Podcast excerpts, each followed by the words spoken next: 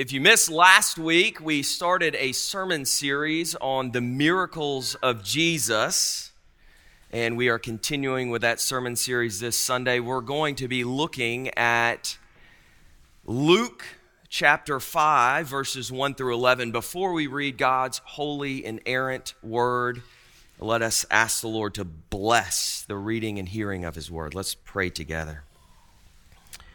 Heavenly Father, just as the rain and snow come down from heaven and do not return there, but water the earth, making it bring forth and sprout, giving seed to the sower and bread to the eater, so too does your word go out from your mouth and shall not return to you empty. We pray, therefore, that your word would go forth in power this day and would accomplish that which you purpose. Come, Holy Spirit, and have your way with us and in us. For we pray this through the mighty name of Jesus Christ our Lord. Amen. The word of the Lord from the gospel according to Matthew chapter 5, verses 1 through 11. Dearly beloved, hear the word of the Lord. On one occasion, while the crowd was pressing in on him, that is Jesus, to hear the word of God, he was standing by the lake of Gennesaret. And he saw two boats by the lake, but the fishermen had gone out from them and were washing their nets. Getting into one of the boats, which was Simon's, he asked him to put out a little from the land. And he sat down and taught the people from the boat. And when he had finished speaking, he said to Simon, Put out into the deep and let your nets for a catch. Let down your nets for a catch. And Simon answered, Master, we have toiled all night and took nothing. But at your word, I will let down the nets. And when they had done this, they enclosed a large number of fish, and their nets were breaking. They signaled to their partners in the other boat to come and help them. And they came and filled both the boats, so that they began to sink. And when Simon, Simon Peter saw it, he fell down at Jesus' knees, saying, Depart from me, for I am a sinful man, O Lord. He and all who were with him were astonished at the catch of fish that they had taken, and so also were James and John, sons of Zebedee, who were partners with Simon. And Jesus said to Simon, Do not be afraid. From now on, you will be catching men. And when they had brought their boats to land, they left everything and followed him. The grass withers and the flower fades, but the word of our Lord endures forever. Amen. Dearly beloved, what we have this morning is a fish story. And we all know that fish stories are usually twisted into tall tales of titanic trout behemoth bass, massive marlins, and colossal crappie. The fish was this big. But this is no ordinary fish story. Ordinary fish stories don't present the fishermen as failures. And this is exactly what Luke tells us about these fishermen in Luke 5. Simon Peter has been out fishing all night with his fishing partners, which included James and John, but to no avail. And now, as they stand dejected on the shores, cleaning their nets, certainly tired and probably a little cranky as well from their lack of success, Jesus comes along with a crowd following and he asks to use Simon Peter's boat that is sitting empty on the shore as a floating pulpit of sorts, from which he can preach to the crowd. Simon Peter grants this request. There's actually a location just south of Capernaum which forms a bay that acts as a natural amphitheater where this event is believed by scholars to have occurred. So Jesus, sitting in the boat just offshore, could easily and effortlessly be heard by the masses. Anyhow, Simon Peter was probably happy to oblige Jesus' usage of his boat while he and his associates cleaned their equipment from a long night's work.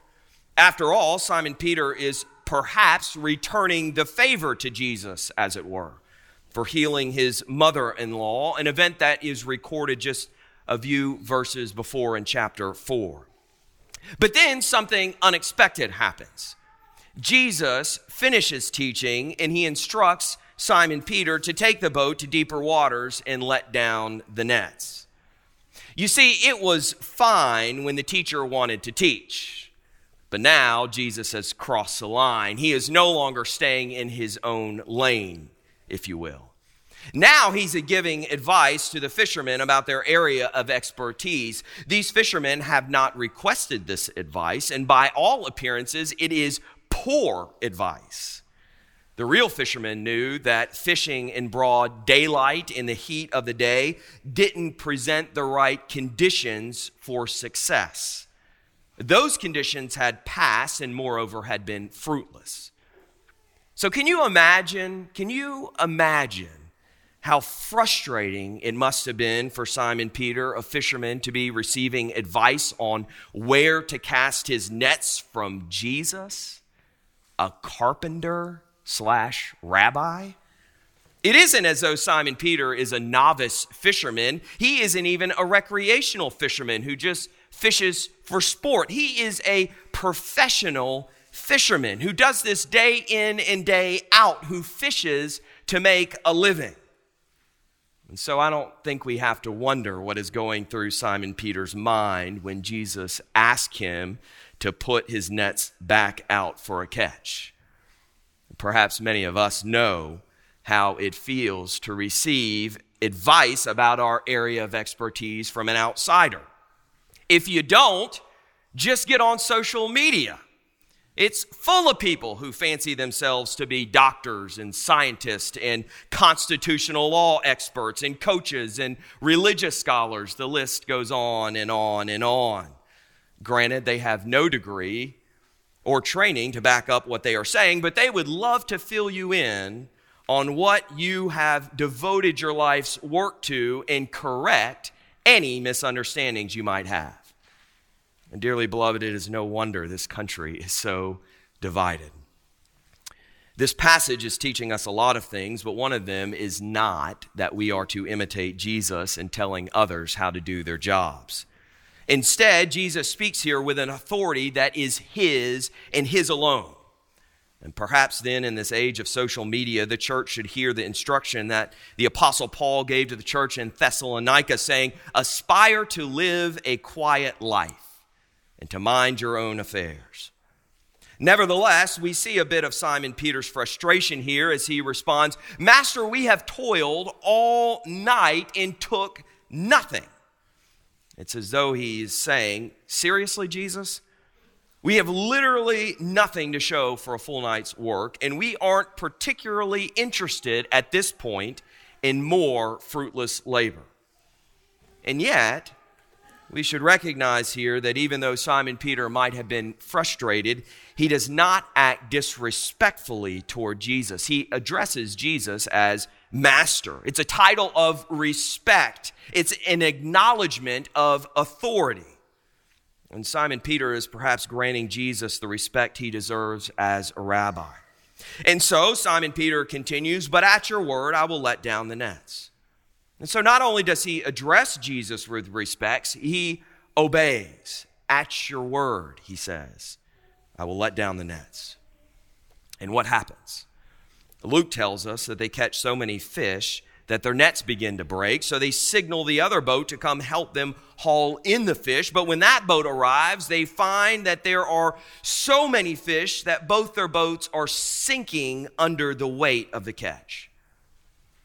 Dearly beloved, this is a fish story, but there is no exaggeration needed for dramatic effect. In fact, there is no fabrication or falsehood in this story at all. It isn't to garner glory for the fishermen, but to give glory to the one to whom it is truly due. And Simon Peter's response to this miraculous, miraculous catch says it all. Notice how his demeanor changes at this point. He falls at Jesus' feet, confessing his sinfulness, and no longer refers to Jesus as master, but as Lord. This is the same response we see from the prophet Isaiah in Isaiah 6 when he finds himself in the presence of God Almighty in the temple. Woe is me! For I am lost, I am ruined. For I am a man of unclean lips among a people of unclean lips. For my eyes have seen the King, the Lord of hosts. These are the words of a sinner who finds himself in the presence of a holy God. These are words spoken in reverent fear with the knowledge that sin is totally obliterated in the presence of holiness. Simon Peter then demonstrates to us that he no longer understands Jesus to merely be a great teacher or even a miracle worker. No, Jesus is more than that. Jesus is Lord.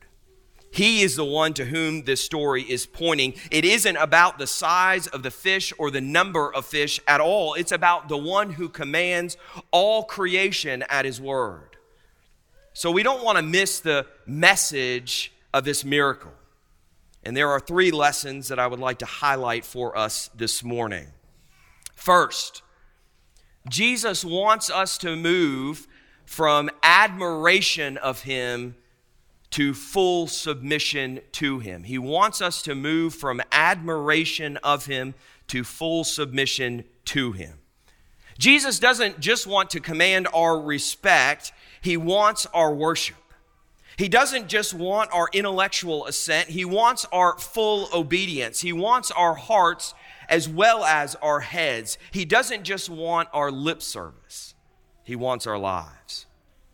And the interesting thing about Simon Peter here is that this isn't his first encounter with Jesus, as I've already noted.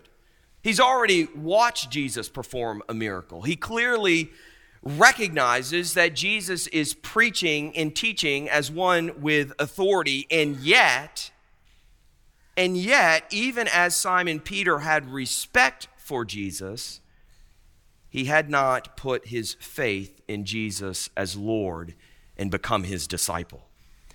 This means that we can acknowledge a miracle and still miss what the miracle is actually pointing to.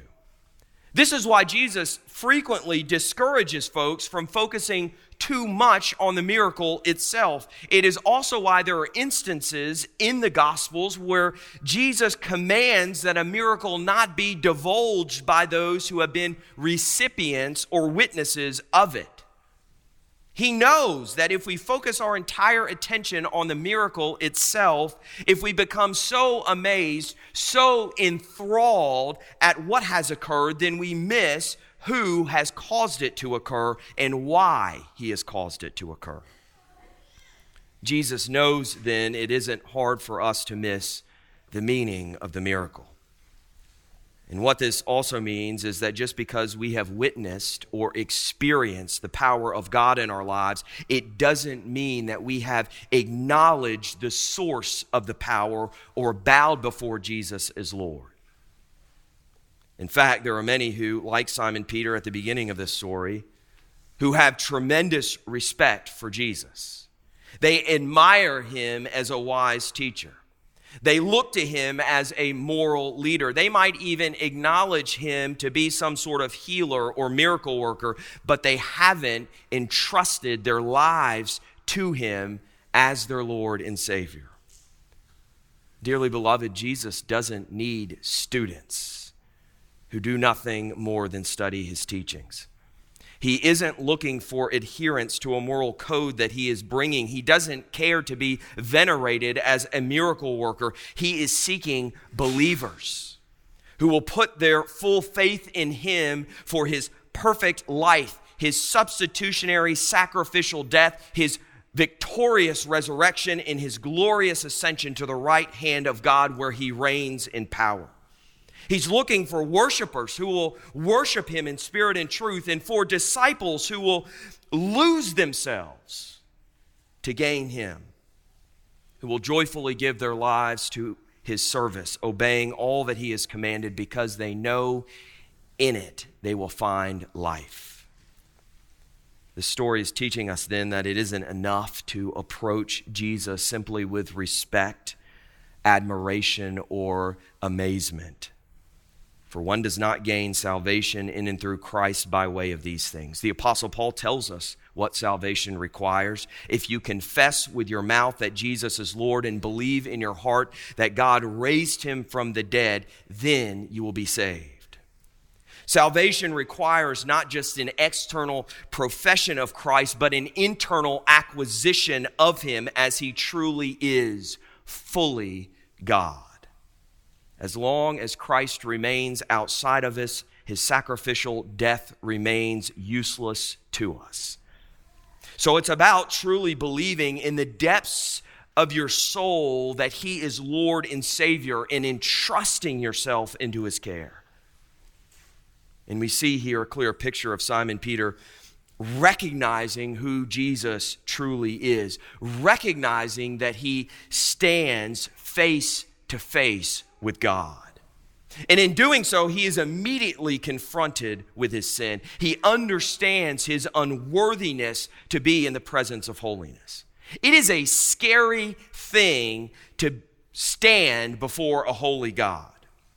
And how many times in Scripture do we see someone finding themselves before all God Almighty? And how often do we see them not fall down in fear? Dearly beloved, perhaps the casualness with which so many in the Western church approach God says something about the validity of their faith. It reveals a lack of consciousness of sin that is inevitably present in those who understand who God truly is. The reality is that we haven't truly placed our faith in Jesus Christ until we have trembled before God, acknowledged our brokenness, confessed and repented of our sin, and entrusted ourselves fully to Him. And so it is perhaps the case that the church of Jesus Christ, at least in the Western world, is filled with admirers of Jesus, but is lacking true followers of Jesus. May this not be true of us. But be encouraged, brothers and sisters. This passage presents us with a beautiful truth. It is a clear message of Jesus' response to sinners who confess their sin to him and acknowledge him as Lord. This is what the gospel proclaims Jesus does not shun sinners. He invites them to come to him just as they are to find forgiveness and healing. Jesus truly is a friend of sinners, as Luke's gospel will tell us in just a few chapters. The first words out of Jesus' mouth are do not be afraid. For Simon Peter is not met with the wrath of God, but with a gracious and loving Savior who will ultimately take the punishment of Simon Peter's sins upon himself on Calvary's cross. I hope that we don't fail to see the beauty of this moment here in Luke's gospel. It's the picture of a simple and broken man standing before a great and gracious Savior and Lord. And don't miss also that Jesus invites all, not only to come to find forgiveness, but to follow him and find true life. And this gets us to the second lesson I would like to highlight from this passage. Jesus calls us to leave everything behind to follow his will for our lives. Jesus calls us to leave everything behind to follow his will for our lives. This is what the one who has entrusted his or her, her life to the Lord does. There is no true Christian who is not a follower of Jesus. Look at the response of not only Simon Peter, but also of James and John. Verse 11 says, and when they had brought their boats to land, they left everything and followed him. We can so easily pass right over that verse. It can be read so nonchalantly, not stopping to allow the weight of what has been said to sink into our bones. And when they had brought their boats to land, they left everything. They left everything. They left everything and followed him. Just like that. No hesitation. They give themselves entirely to Him, for this is what happens when we are brought out of the dominion of darkness and come into the marvelous light of God's kingdom. Transformation, new direction with new priorities and purpose under a new king. Now, This does not necessarily mean that we're supposed to run right out and quit our jobs and sell our homes and give away all of our material possessions. Although it might. That certainly isn't excluded here. But what this passage is primarily teaching us is that we must go where Jesus calls us. There must be nothing holding us back from following him in faith. Nothing. So, at the most basic level, Jesus calls every one of us to leave behind our idols, to leave behind our worldly attachments, to leave behind those commitments that assert authority over our lives and take priority over Jesus. And why would we expect any different? Why, having found forgiveness, would we return to a former life of sin? Why, having found new life, would we continue to live under that which brings death? But too often, the Christian faith isn't presented as leaving everything to follow Jesus. It's presented as simply adding Jesus to our lives. That isn't how it works, though. Jesus doesn't follow us, we follow him, or he isn't our Lord, and we aren't his disciples. And this means that there are implications in our everyday, ordinary lives. It might not be as radical as giving away all of our possessions and changing our careers. He might be calling us to obey Him right where He has us.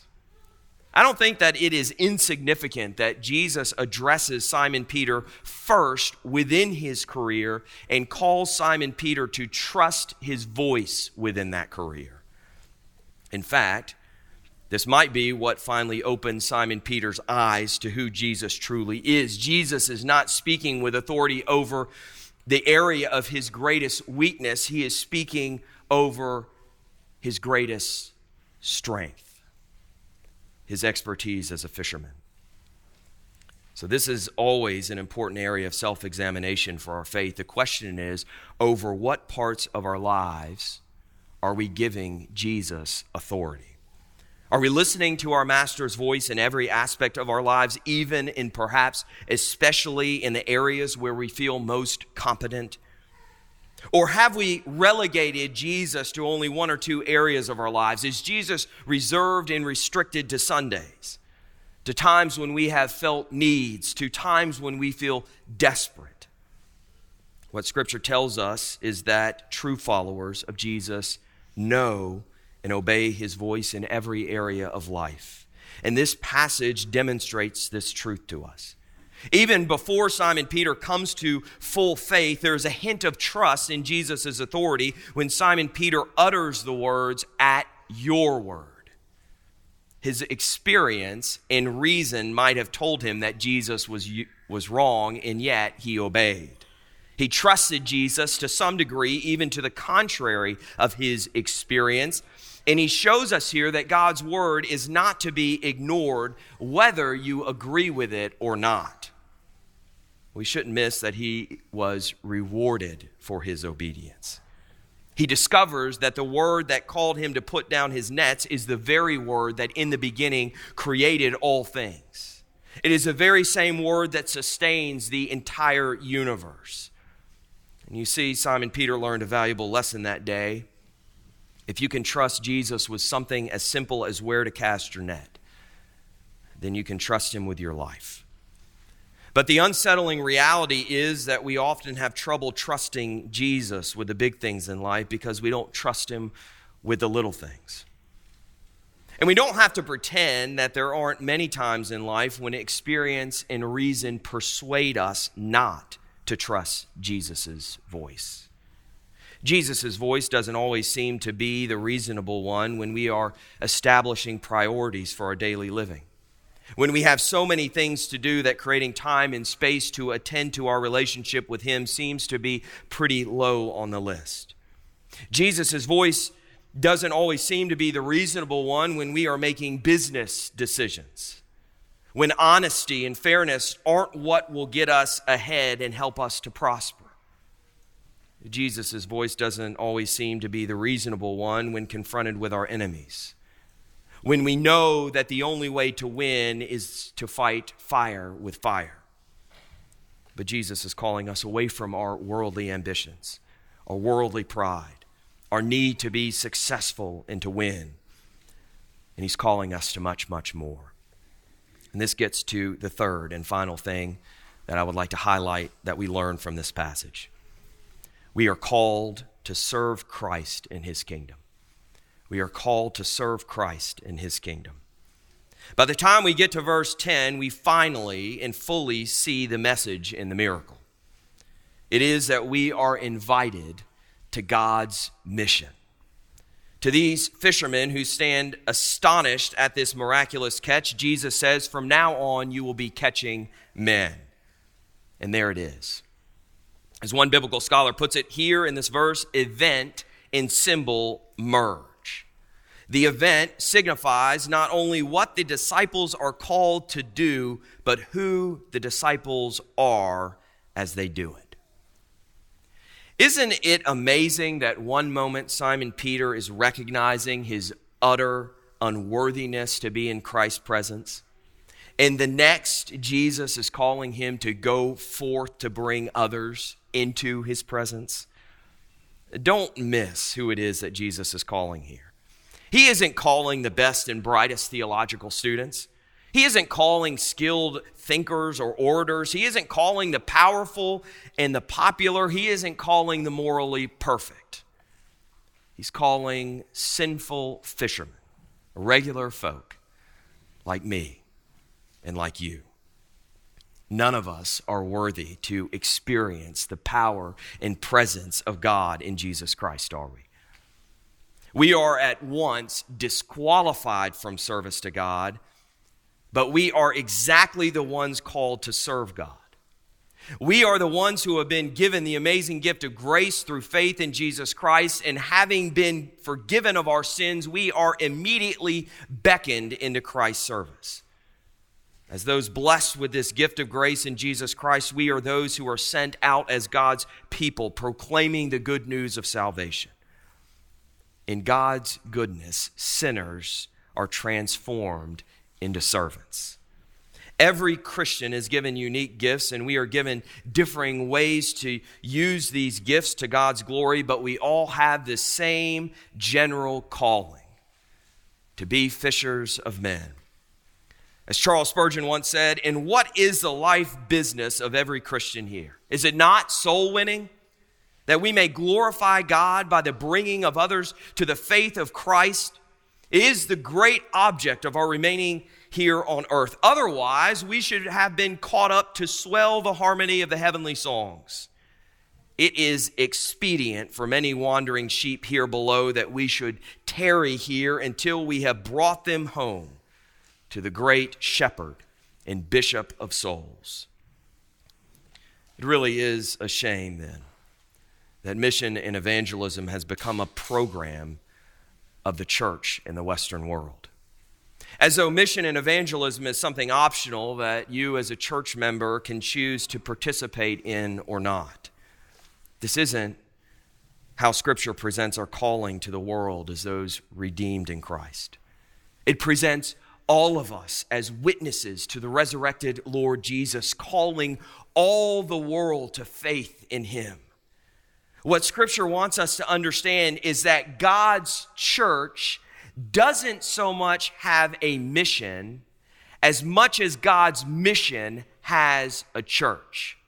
Let me say that again. It isn't so much that God's church has a mission as much as God's mission has a church. So, why is it that Christians in America seem far more focused these days on trying to win converts to a political party than they do trying to win souls to Christ's kingdom.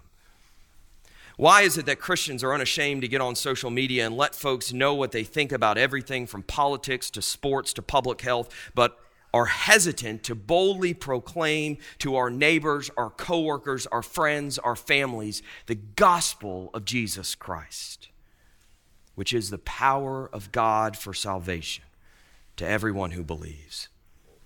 Dearly beloved, we have been given the honor and the privilege of being fishers of men. It is high time that we get our nets out and cast them into the deep waters. And fishing is not a one time act, it requires devotion and perseverance day in and day out. A fisherman doesn't quit fishing because he has had a bad day and catches nothing, nor does he retire because he gets one good haul. The same must be true of us. But regardless of success or failure, we recognize that we are but an instrument in the hand of God. We are to be faithful in putting down the net. That is what we are called to. God will do the rest. It is not in our power that men are caught for God's kingdom. It is God who brings the harvest. He will use our gifts as well as our weaknesses to do this. But all the glory is His. And we are not ignorant that there is personal risk involved in putting down the net of the gospel. But as Charles Spurgeon notes, a fisherman must go forth in rough weathers and at all hazards for if he should only fish in calm sea, he may often starve. Therefore, whether someone receive the word with pleasure or reject it with anger and wrath, we must be ready to imperil reputation and risk comfort. Indeed, we must hate our own life also, or we are not worthy of the heavenly calling. Dearly beloved, it's my prayer that we would be worthy of our heavenly calling. That even as we recognize our unworthiness to be in his presence, we would accept our calling as his servants to go into all the earth proclaiming his glorious gospel. So come to Jesus. Put your faith in him, find in him forgiveness of sins and newness of life, and leave behind the old life and follow after him, obeying his word, serving his purposes for his glory and find joy in the honor of being made his servant. To God be the glory. In the name of the Father, the Son, and the Holy Spirit, amen. Let us pray together.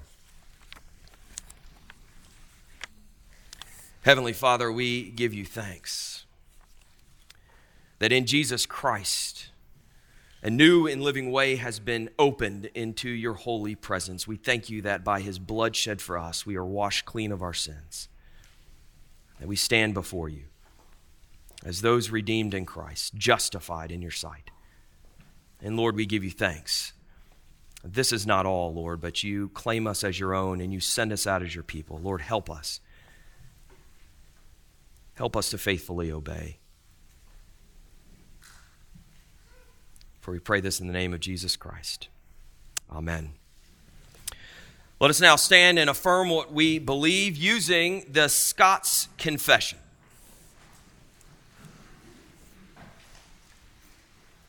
Dearly beloved, in whom do you believe?